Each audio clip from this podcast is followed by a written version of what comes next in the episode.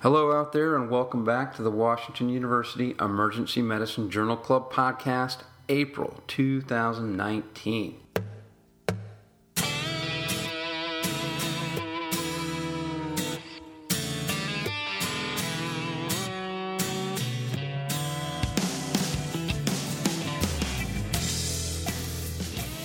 So, this was Journal Club last month, and we talked about the use of sodium bicarbonate in cardiac arrest. It seems like the more and more we look at these things that we have been doing for cardiac arrest for so long, that a lot of it is actually not that useful. Back in November, we looked at epinephrine in cardiac arrest, and actually the evidence shows that it probably really doesn't do a whole lot of good.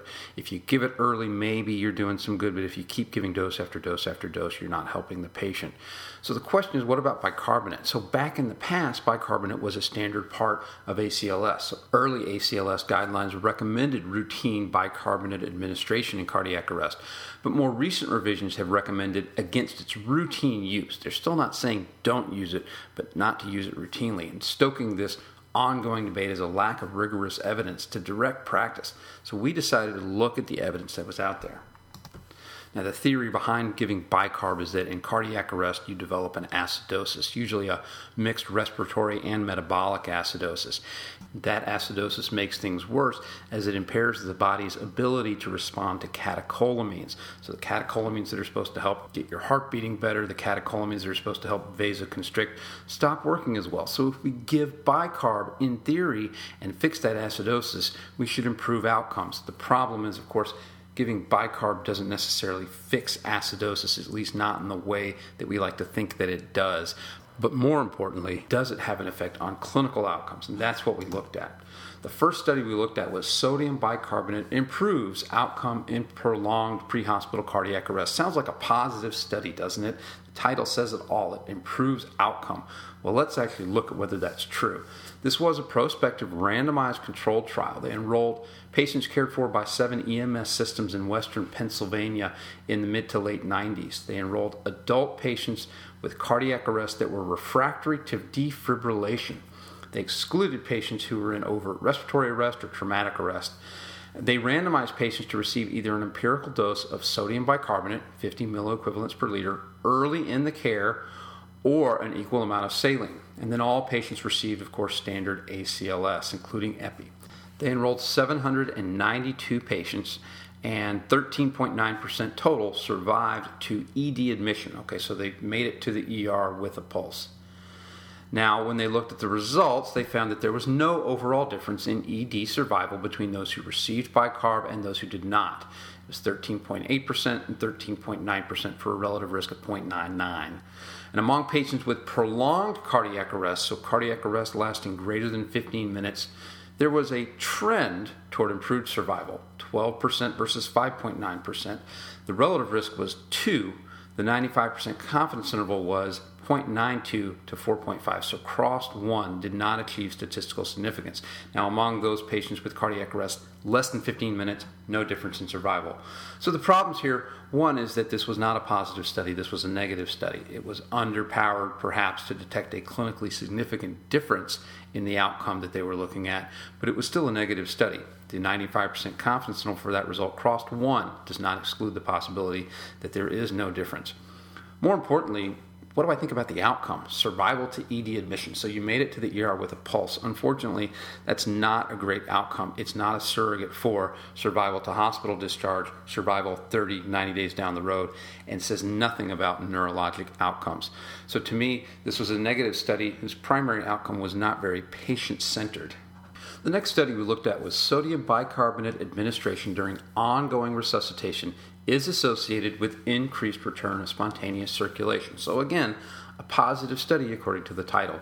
Let's see if that bears out. This was a single center observational case control study conducted between January 2008 December of 2013 at a large urban emergency department in South Korea. Patients in the study were enrolled from a prospective out of hospital cardiac arrest registry that included adult patients who received CPR upon ED arrival for pulselessness. So they still had to be getting CPR when they arrived in the ER. Patients with termination of CPR within 20 minutes of arrival without ROSC were excluded.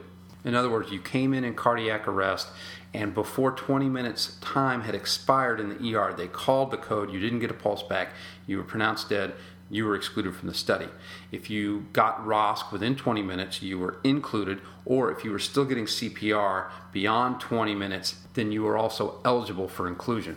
Patients who received sodium bicarb in the ER were matched in a one to one fashion, case control study, to patients who did not receive any sodium bicarbonate.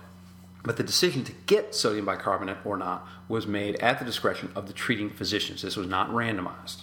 The outcome of interest that they looked at here was ROSC within 20 minutes of ED presentation. So, if you got ROSC within that first 20 minutes, that was considered a positive outcome.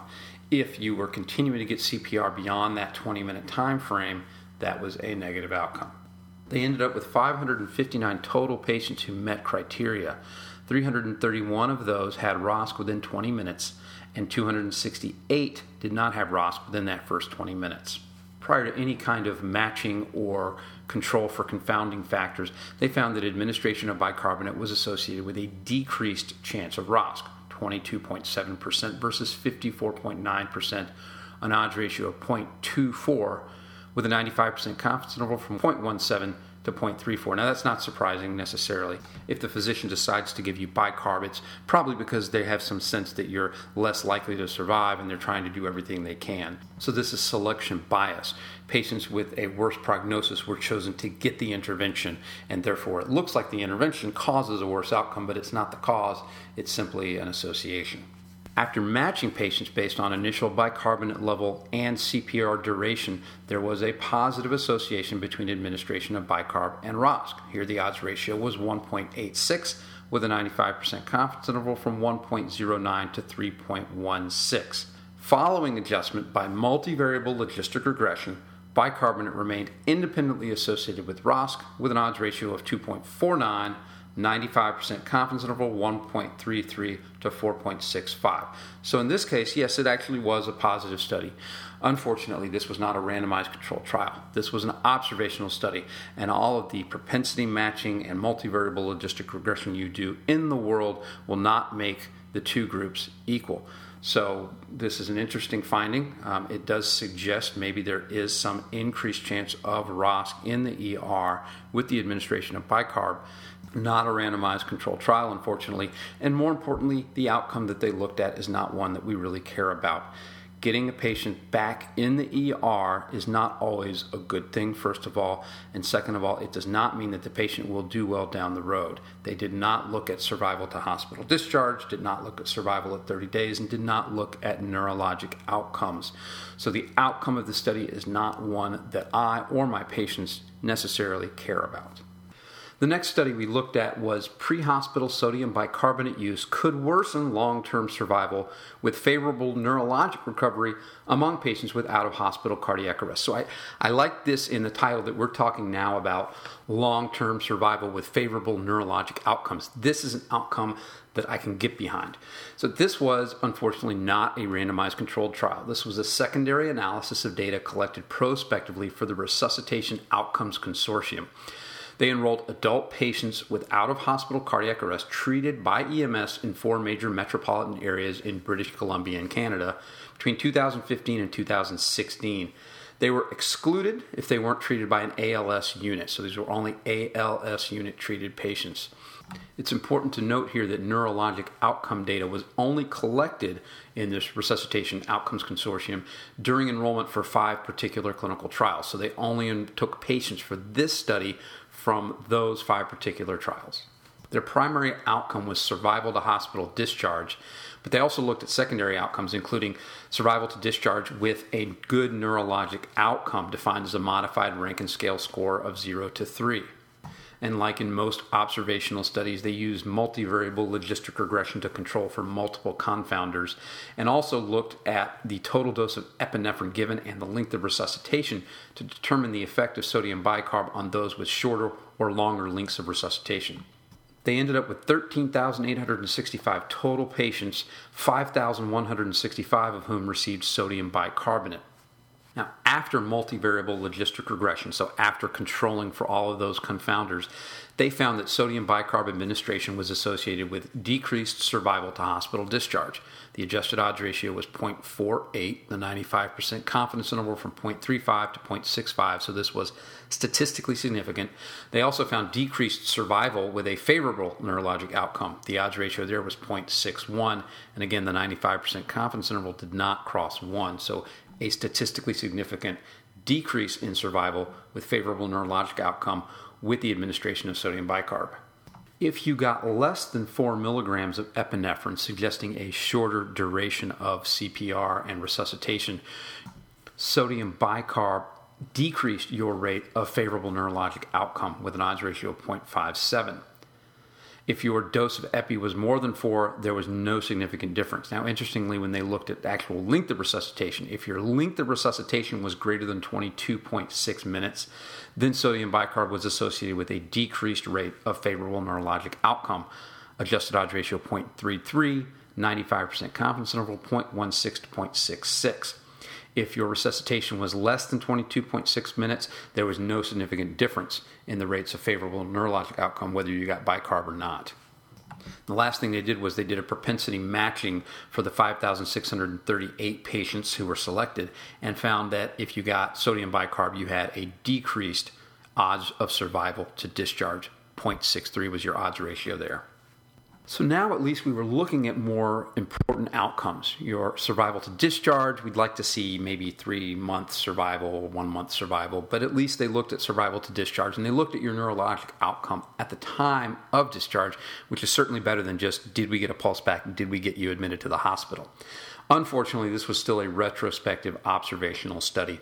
This is at high risk of selection bias, and despite all of the multivariable logistic regression and propensity matching that they used, there's always the risk of an imbalance due to unknown confounders. You always have to worry about that. Still, of the studies that we've looked at, I think this is probably the best because at least they looked at an outcome that we cared about. Unfortunately, the one randomized controlled trial on this topic did not look at survival to discharge, did not look at neurologic outcomes. The last study we looked at was interesting because here they looked at the effect of sodium bicarbonate administration on pH and on bicarb levels. So, did giving the bicarb actually have any significant impact on those metabolic parameters that we suspect that it's going to impact? This was called sodium bicarbonate on severe metabolic acidosis during prolonged cardiopulmonary resuscitation, a double blind, randomized, placebo controlled pilot study. Now, Again, this is a randomized controlled trial. That's a good thing. Unfortunately, the primary outcomes they looked at are surrogate outcomes. Did it affect your pH? Did it affect your bicarb level? Interesting to look at, interesting to know, but not something that's really a patient centered outcome like survival to discharge with good neurologic outcome. This was a prospective randomized controlled trial conducted in 2015 at the Asan Medical Center in South Korea. Patients who failed to achieve ROSC after 10 minutes of CPR in the ED and who had a severe metabolic acidosis with a pH less than 7.1 or a bicarb less than 10 on ABG were eligible for enrollment. So you had to have this severe metabolic acidosis to get into the study. Patients were randomized in a one to one fashion to receive either sodium bicarbonate, 50 milliequivalents, or normal saline injected over two minutes. Now, in order to ameliorate the expected increase in partial pressure of carbon dioxide associated with bicarbonate administration, the ventilatory rate was increased from 10 to 20 breaths per minute for two minutes after study drug administration.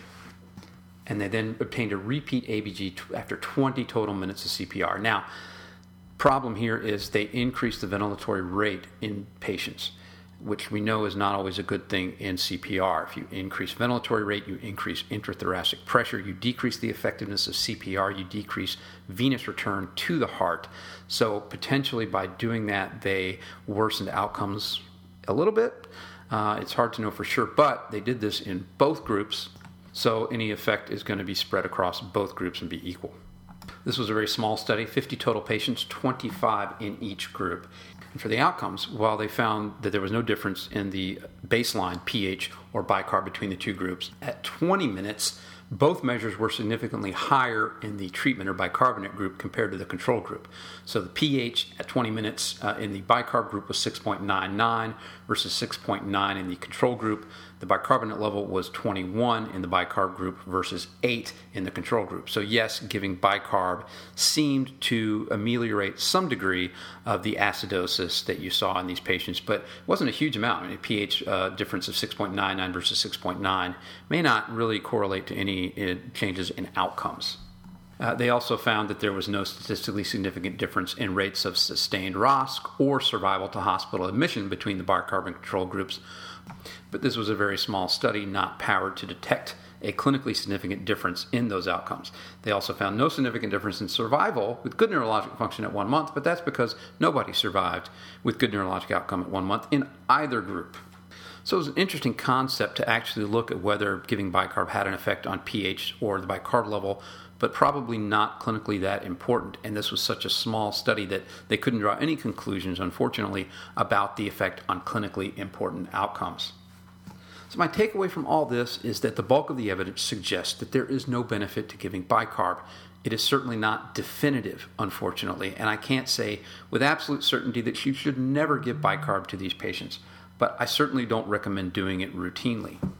There are, of course, certain cases where it's likely to be beneficial patients with known or suspected hyperkalemia, patients with TCA overdose. Of course, those patients you want to give bicarb to. But for your run of the mill cardiac arrest, I, I just don't do it. I think focusing on the things that we know work is a better idea early defibrillation, good uninterrupted chest compressions, bagging and ventilating the patient at a low enough rate that you're not going to impede those chest compressions. Those are the things that I would focus on rather than giving meds that have no proven benefit. And that's all I've got for this month. As usual, check out our webpage, emjclub.com. Like us on Facebook, where we're EMJ Club, and follow us on Twitter, where we are also EMJ Club. And as usual, thank you guys for listening in, and I hope you will join us back next time.